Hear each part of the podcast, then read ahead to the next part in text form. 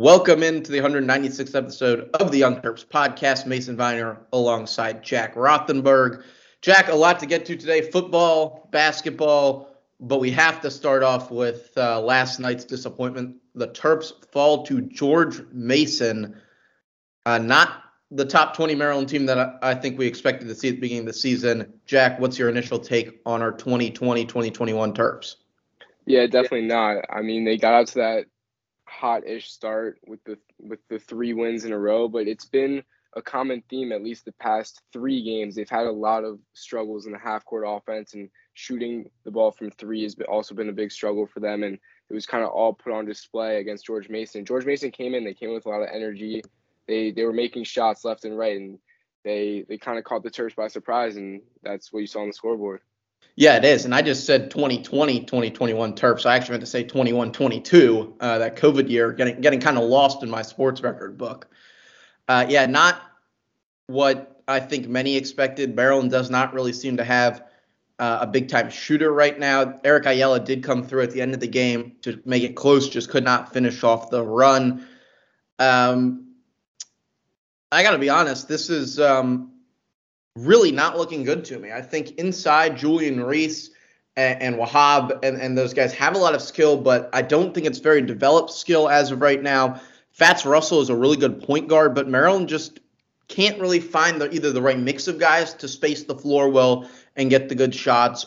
And, and when they get them, can't really seem to hit them. I think uh, they need to do some lineup mangling, which Turgeon, credit where credit's due, hasn't been bad at over his time at Maryland, but I think they need more out of Hakim Hart if they're going to win games. And I and I think, you know, when a team doubles the post, you got to be able to kick out and shoot. Uh, I've seen it with a couple teams that I've seen earlier this year. Just not a lot of really good shooting on display, and I think part of it has to do with the fans back in the building.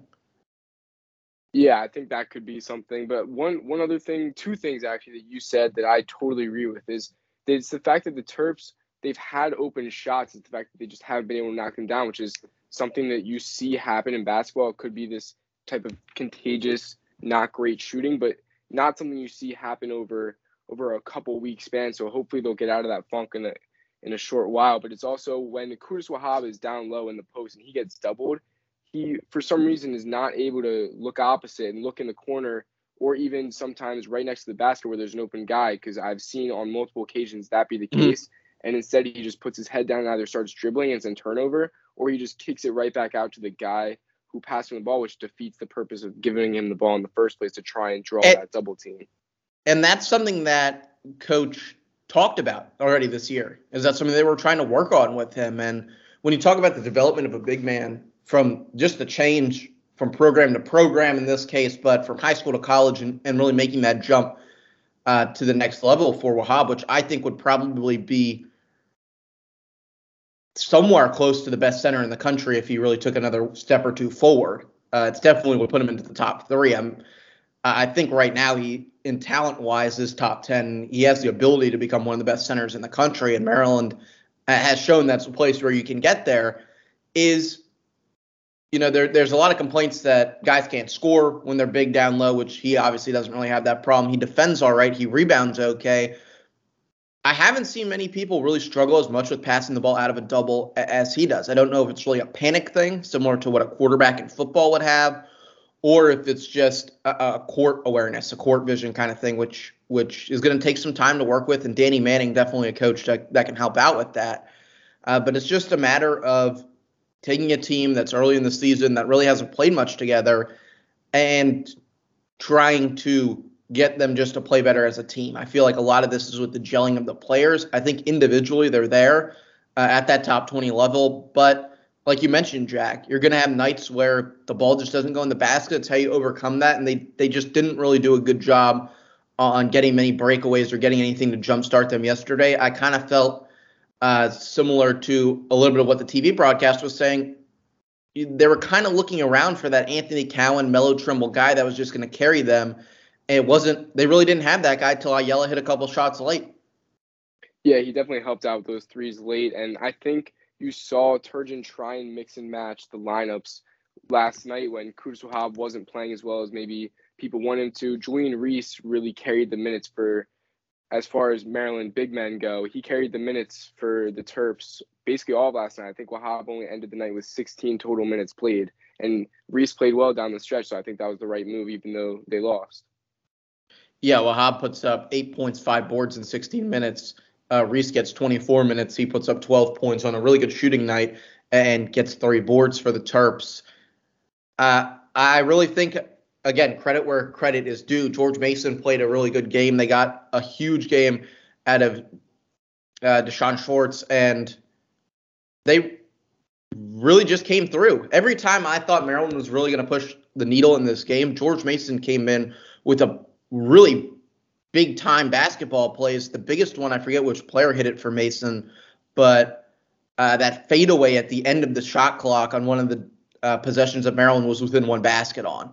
I mean, George Mason, it was just their night and, and, a big win for that program and Coach English as he starts off his run with the Patriots. And, you know, it's it's one of those games that, and I texted this to somebody this morning that, that asked me what happened eventually this was going to come. You know, I don't really think we knew what year it would be, and there's all the Turgeon naysayers and just people that have a negative attitude that will say they should never lose a game like this.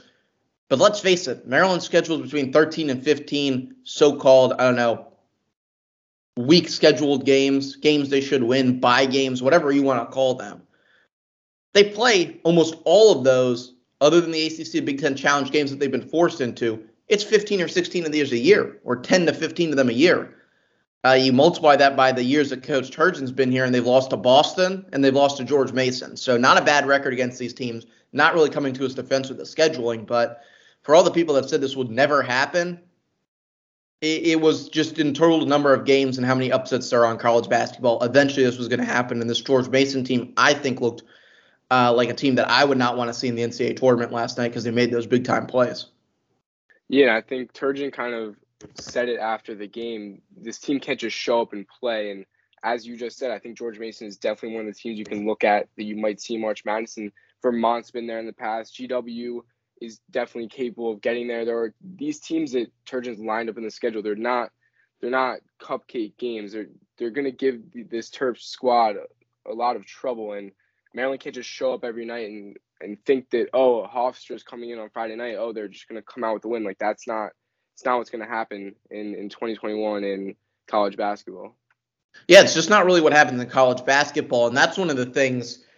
And I know that was blasted on social media uh, that he even said that. I think that Mark Turgeon, as a coach, kind of showed in this last game. Yeah, he doesn't. He expects a lot out of his players. He tries to recruit guys that are going to kind of hold their own mentality and be self starters. But the coach has to be the guy that ignites it. He has got to get on these players and say that that's just not an acceptable product. That's not Maryland basketball. He likes to throw that out every once in a while, and now he needs to say it. That kind of effort really just and you know the ball just didn't really happen to go in the basket in my opinion in this game. It wasn't the best or cleanest played game by Maryland, but there were some shots that just didn't fall that I felt like usually will. Um, now they haven't yet to this point, but as this team gets gets going, I think they will.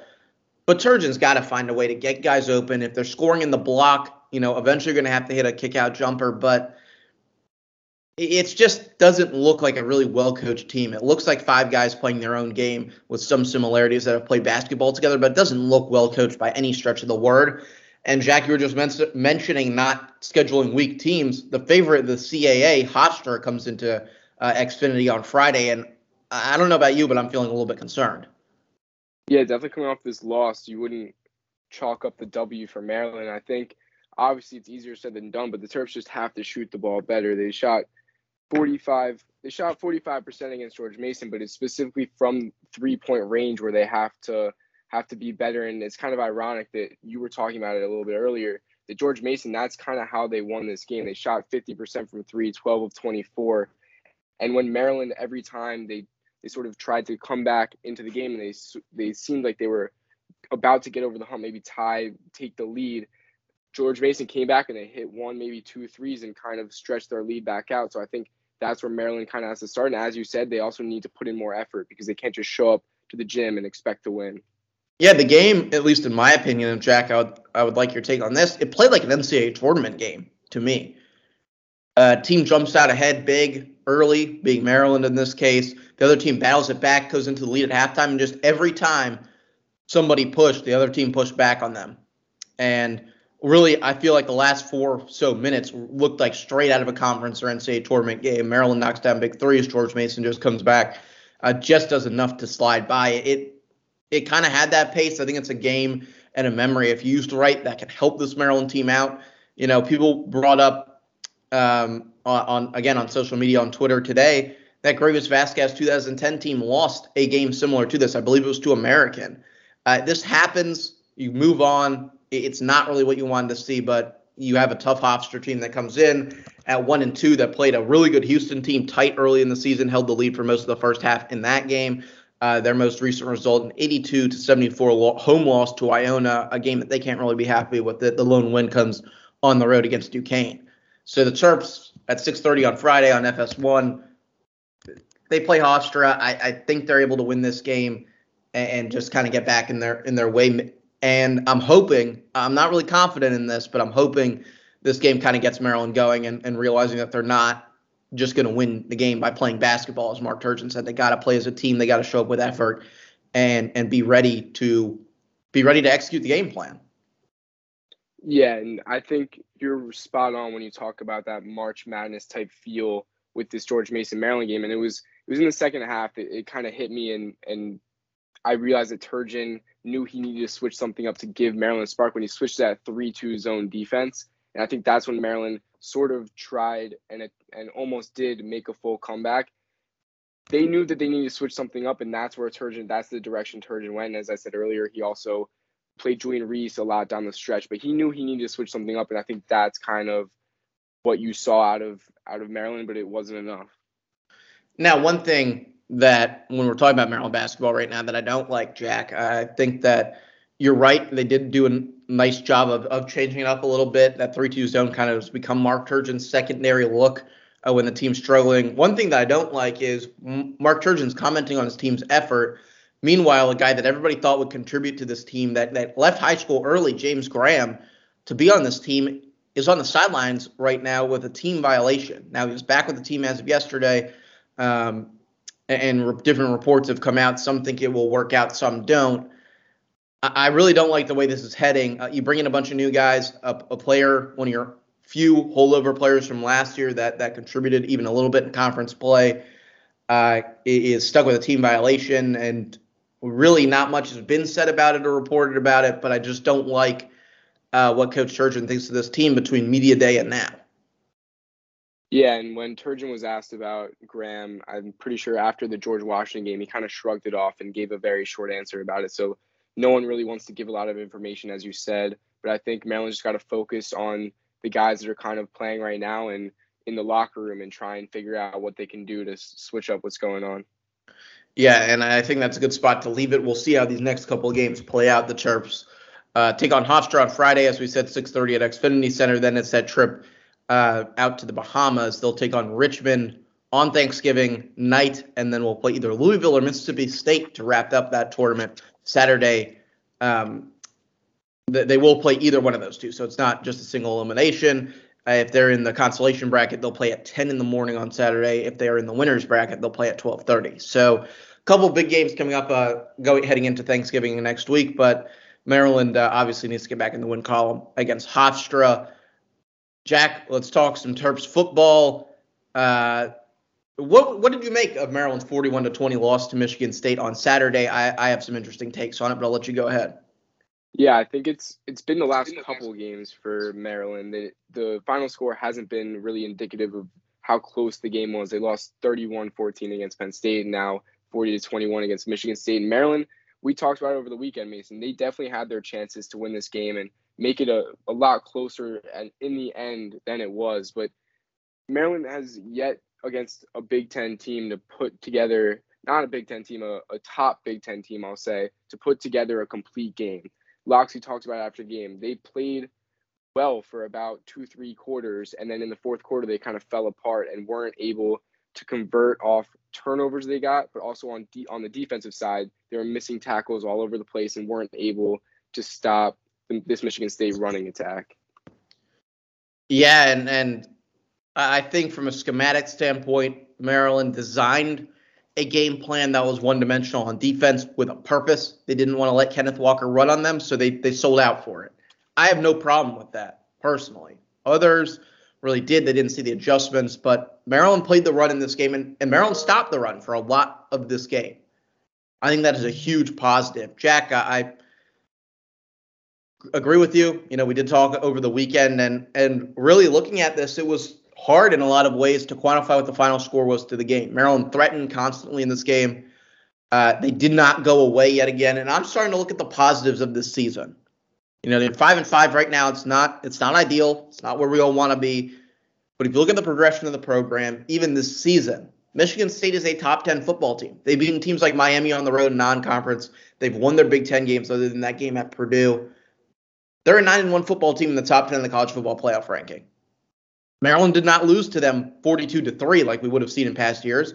And when Maryland gave up early points and, and they gave up them up often, they weren't in the best spot in this game at all. They fought back. They got back in the game. They gave themselves a chance. They didn't bring it all the way back, but they were there. And that to me, as a person that's gone on the road and seen this team get absolutely crushed, has seen a lot, a lot of Maryland football, that's something that's overwhelmingly positive to me. I think that the people that say that Mike Locksley isn't the guy for this job as of right now, not saying that he is, but are saying that 100% Mike Locksley is not the guy for this job, need to really wake up and, and, and look in the mirror. Look at when this program was two, three years ago when he took over. It was not in a good spot. It was not in a winning spot. Yeah, he came in after a five and seven year, but almost all the impact players off that team graduated, and Maryland was not in a position to win. Now they're getting back there. They're changing. They're tr- still attempting to change a culture. The seniors on this football team have not been to a bowl game in their entire career. So they're taking a program out of the absolute dump and trying to bring it out. And if they make a bowl this year, I think it's a huge step forward. We're going to talk about that in a minute. But going back to this game, I think Leah played his best game in the season. Yeah, he shot himself in the foot big time, but he, he was there. He evaded the sacks. He made some big mistakes, but he's still a work in progress. Uh, and it's fixable. They just got to catch the ball when it's there. They got to make the next play. I've seen some say they're afraid of winning, and there's a lot that points in that direction. I don't think that's what it is, but they've got to complete the plays when it's there. Jack, you talked about it. Um, and then on defense, they got to recruit more defensive backs and linebackers. They've got to get this roster up to a Big Ten level. They've got to get true 85 guys that belong in a Big Ten football field, or at least they thought 100% belonged in a Big Ten football field onto the roster to give themselves that mobility. Because uh, when I look down the line, more injuries to guys like Marcus Fleming this week. There is not many players that I have 100% belief in belong uh, playing against Michigan on Saturday if Maryland was going to go toe to toe against them. Uh, there, there's a list of guys that still need to be cycled out of this program, and, and they got to continue to recruit well. But I think you're seeing uh, the seeds are planted with guys like uh, Tyche Johnson and, and Tommy Akingbesote on that defensive line for Maryland to be a, a really good team in the upcoming years. Yeah, one thing I want to talk about, you you definitely mentioned it about how you thought this was Leah's best game of the season. I I agree with you. And one thing that I think really helped him out on Saturday was Dan Enos's play calling. And one play call that really stood out to me is we've talked about in the past couple weeks is that they've needed to kind of get more creative and change up what they're doing. And I think they did exactly just that in some some spots. And it was in the first quarter. I think it might have been a third or fourth and one, and Leah took it around the left side. It was a direct snap, and it was a it was a QB run, and he took it around the left side, got the Terps within the within the ten yard line, and set up for a, a Maryland touchdown. And it was it was that that stood out to me because it was them trying to get creative and find other ways to get yards. And even though he wasn't doing it with his arm, he was finding a way to impact the game, which which was good. Yeah, looking down the stat line, Jack, another player that I think really helped Maryland out, and I, I just don't understand what we haven't seen more of is Penny Boone. Penny Boone is a guy that I want to just give the ball to in the I form when I need a yard. And there's one spot where I'll point out in this game where Penny Boone should have gotten the football.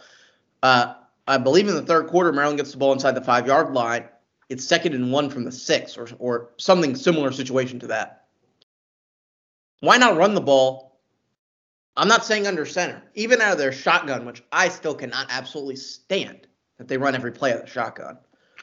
Why not just line up and give the ball to Penny Boone and let him get a yard? At least get the first down. Yet they tried to get away from what they were doing that worked in that moment. They ran that quarterback power play one of those drives uh, on in that drive set, and it just didn't work out. But there's a couple spots where I think Simple gets it done. Jack, I love the quarterback power run. Leah can run with the football, especially if he gets into space. He doesn't have the best vision as a ball carrier, but he gets down when he needs to. And I think that was a great way to find a yard and a play that Maryland, uh, I know you and I have been hinting at since about week two of this year. Yeah, definitely. And I think another, you were talking about the running game with Penny Boone. I think another great player that Maryland's kind of picked up on this year is Colby McDonald. He's been a great change of pace back is you you're talking about Penny Boone. He's kind of that ground and pound guy that's going to get you the the one or two yards that you need in that those types of situations. But Colby McDonald's been able to come in and he he didn't have a great stat line on Saturday. He had six six carries for 38 yards, but it's not about that for him. It's just about coming in when he's needed and giving giving uh, the Terps some some good rushes on on game day. Yeah, and definitely a guy that we'll see the rest of the way. It was reported by our friend Keith Kavanaugh that we'll be seeing a lot more of Col- Colby McDonald and Roman Hemby going uh, the rest of the way this year. I think Maryland's just going to look to tweak some things with Marcus Fleming out. I think that's a big hit to what they're doing in the passing attack. Uh, something that we can't leave alone, Jack, is you talk about the play calling. I'm going to talk about the best player um, over best play mentality of this Maryland football team. Rock Jarrett and Chig Okonkwo combined for 18 catches uh, for 217 yards and two touchdowns. That is what we've needed to see since Dontay Demus got hurt. It's got to go through Okonkwo, Jarrett, and in my opinion, Corey Dyches. Now, Carlos Carriere has shown they can make some plays for this team, but guys like, uh, I mean, Daryl Jones, I don't really think gives you much anymore. Brian Cobbs, I don't think gives you anything at all. Maryland's cut down, so it's got to. It did a great job. The unit did a great job of getting the ball to Jarrett and getting the ball to a Okonkwo and letting those two guys make plays. I think Fleet kind of goes into that category, but cutting down who gets the ball, letting Rock Jarrett get the ball as much as he wants, and when he's open early and often was a great game plan for this team because Michigan State really didn't have an answer for five uh, in white. Yeah, I think something you saw on Saturday also was that 100% it's about getting the ball, but Leo doesn't even need to give him that great of a, a pass to get him the ball there was one one play where Leah was rolling out right and Jarrett was wide open on the sideline. It, it was not a great ball from Leah, but Jarrett found a way to make the catch and stay in bounds. So it's not really about making plays specifically for him, but just th- throwing the ball in his direction. And I think most of the times he's going to find a way to catch it. Yeah, the Terps also broke their turnover streak on defense, and, and I think the defense gave them a lot of chances to win this football game. Um, it just didn't happen. Maryland just was one play away. I felt like the entire day of really making something happen, and and it just didn't. Another opportunity comes up on Saturday. The Terps now five and five uh, are at the 500 mark for the first time this year and have the opportunity to become below 500 for the first time this year against a really good Michigan squad who just went on the road to Happy Valley and came away with the win. Jack, what's your take on the Wolverines so far this year? Yeah, they've been playing great, and I think something that we saw against Michigan State is the same with Michigan. They have a great rushing attack, so I think that's where Maryland needs to focus a lot of their attention. Michigan averages over 200 yards per game in, in the rushing rushing category, so I think that's something big time to look out for, especially with Hassan Haskins, who's been a great running back for Michigan. Yeah, Michigan likes to run the football, and Cade McNamara is probably one of the better quarterbacks we've seen in the maize and blue over the last 10 or so years. Uh, it's, in my opinion, the probably the, one of the better Michigan teams in the Harbaugh era. They've gone on the road. They've shown they could win some big games, but they win it with the same way they used to win uh, earlier in his career. It's with defense, strong play, not turning the football over, and running the ball. Uh, I think Leah's going to struggle a lot, but I give Maryland a shot. I think the number 14 and a half point favorite the Wolverines coming to College Park at is just about right, uh, given the way Maryland's been playing. If they can just catch the football, they'll have a chance to win this game. Yeah, I think Maryland, as we've talked about earlier, they just need to try and play a complete game. They can't shoot themselves in the foot with false start, off sides penalties. They need to find a way to make it competitive into the fourth quarter, and that's when, as you talked about, they can make that extra play to hopefully either stay in the game or get over the hump and potentially win it. Yeah, Jack. Another point of concern with this football team right now is what is going on with the kicking situation. You know, Wayne asked Coach Locksley this uh, after the Penn State game.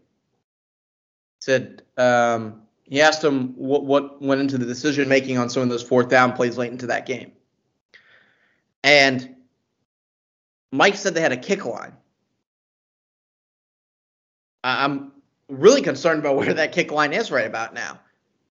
Uh, Petrino completely shanked that one. They it's it's obvious that they don't have confidence and and have evidence to back up that they don't really have much confidence in their kicker. But it is one of those things when you look at knocking off these big name programs and games that Maryland is clear underdogs in. You would really like to have a really strong like kicker, and Maryland just doesn't have that right now. And they really haven't had one since Brad Craddock, and that you really had a ton of trust in. Petrino was good his freshman year, but hasn't really been since. it, it is definitely a huge area of concern when you talk about winning a game like this. Yeah, definitely. And Petrino's stats on the year: ten for fifteen. He's he's sick.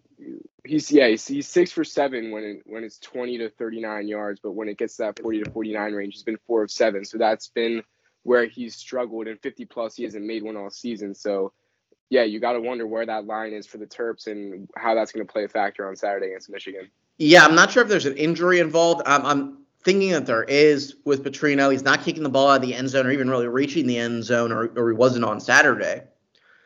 And he just has not been the same guy that at least I remember. I know he struggled over time, especially on the road, and, and I think really in colder situations too at this point, but not really something I like seeing. He's been better at Maryland Stadium than he has on the road, as most college kickers are.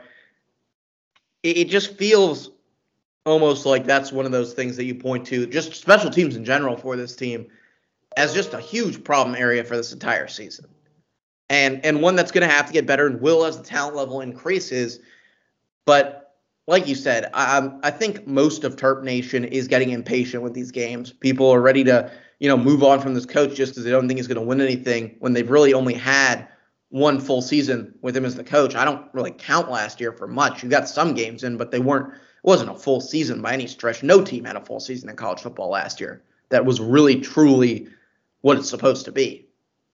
This is is really for me that that stepping stone year where yeah we see that it really wasn't going in the right direction, but they've corrected things and that's a culture thing. This team did not completely fold and now we'll see really what comes out.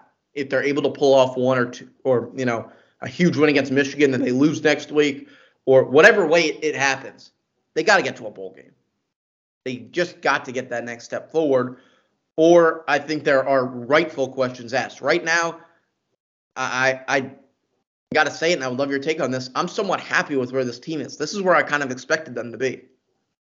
Yeah, definitely. I think every year we see a lot of hype around Terps football in the beginning of the season, and you see that fall off that, that everyone's been talking about. But I think, right as you said, Maryland's they're not in a god awful position right now, and I think Locksley talked about this also on Tuesday. It's it's putting especially the seniors that have been here in a in a position to play in a postseason game, which no one's really done in a while. I think he said since 2016 was the last time Maryland played in a bowl game.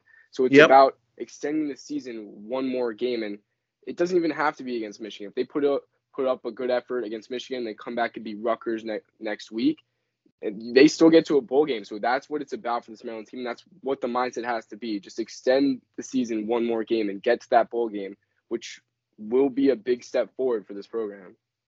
Now, Jack, while I am really rooting for Rutgers this weekend against Penn State, when I head up to Piscataway uh, on Thanksgiving weekend, now there aren't really going to be that many people there. I'm not expecting really much from the Rutgers game day experience, which is isn't great. But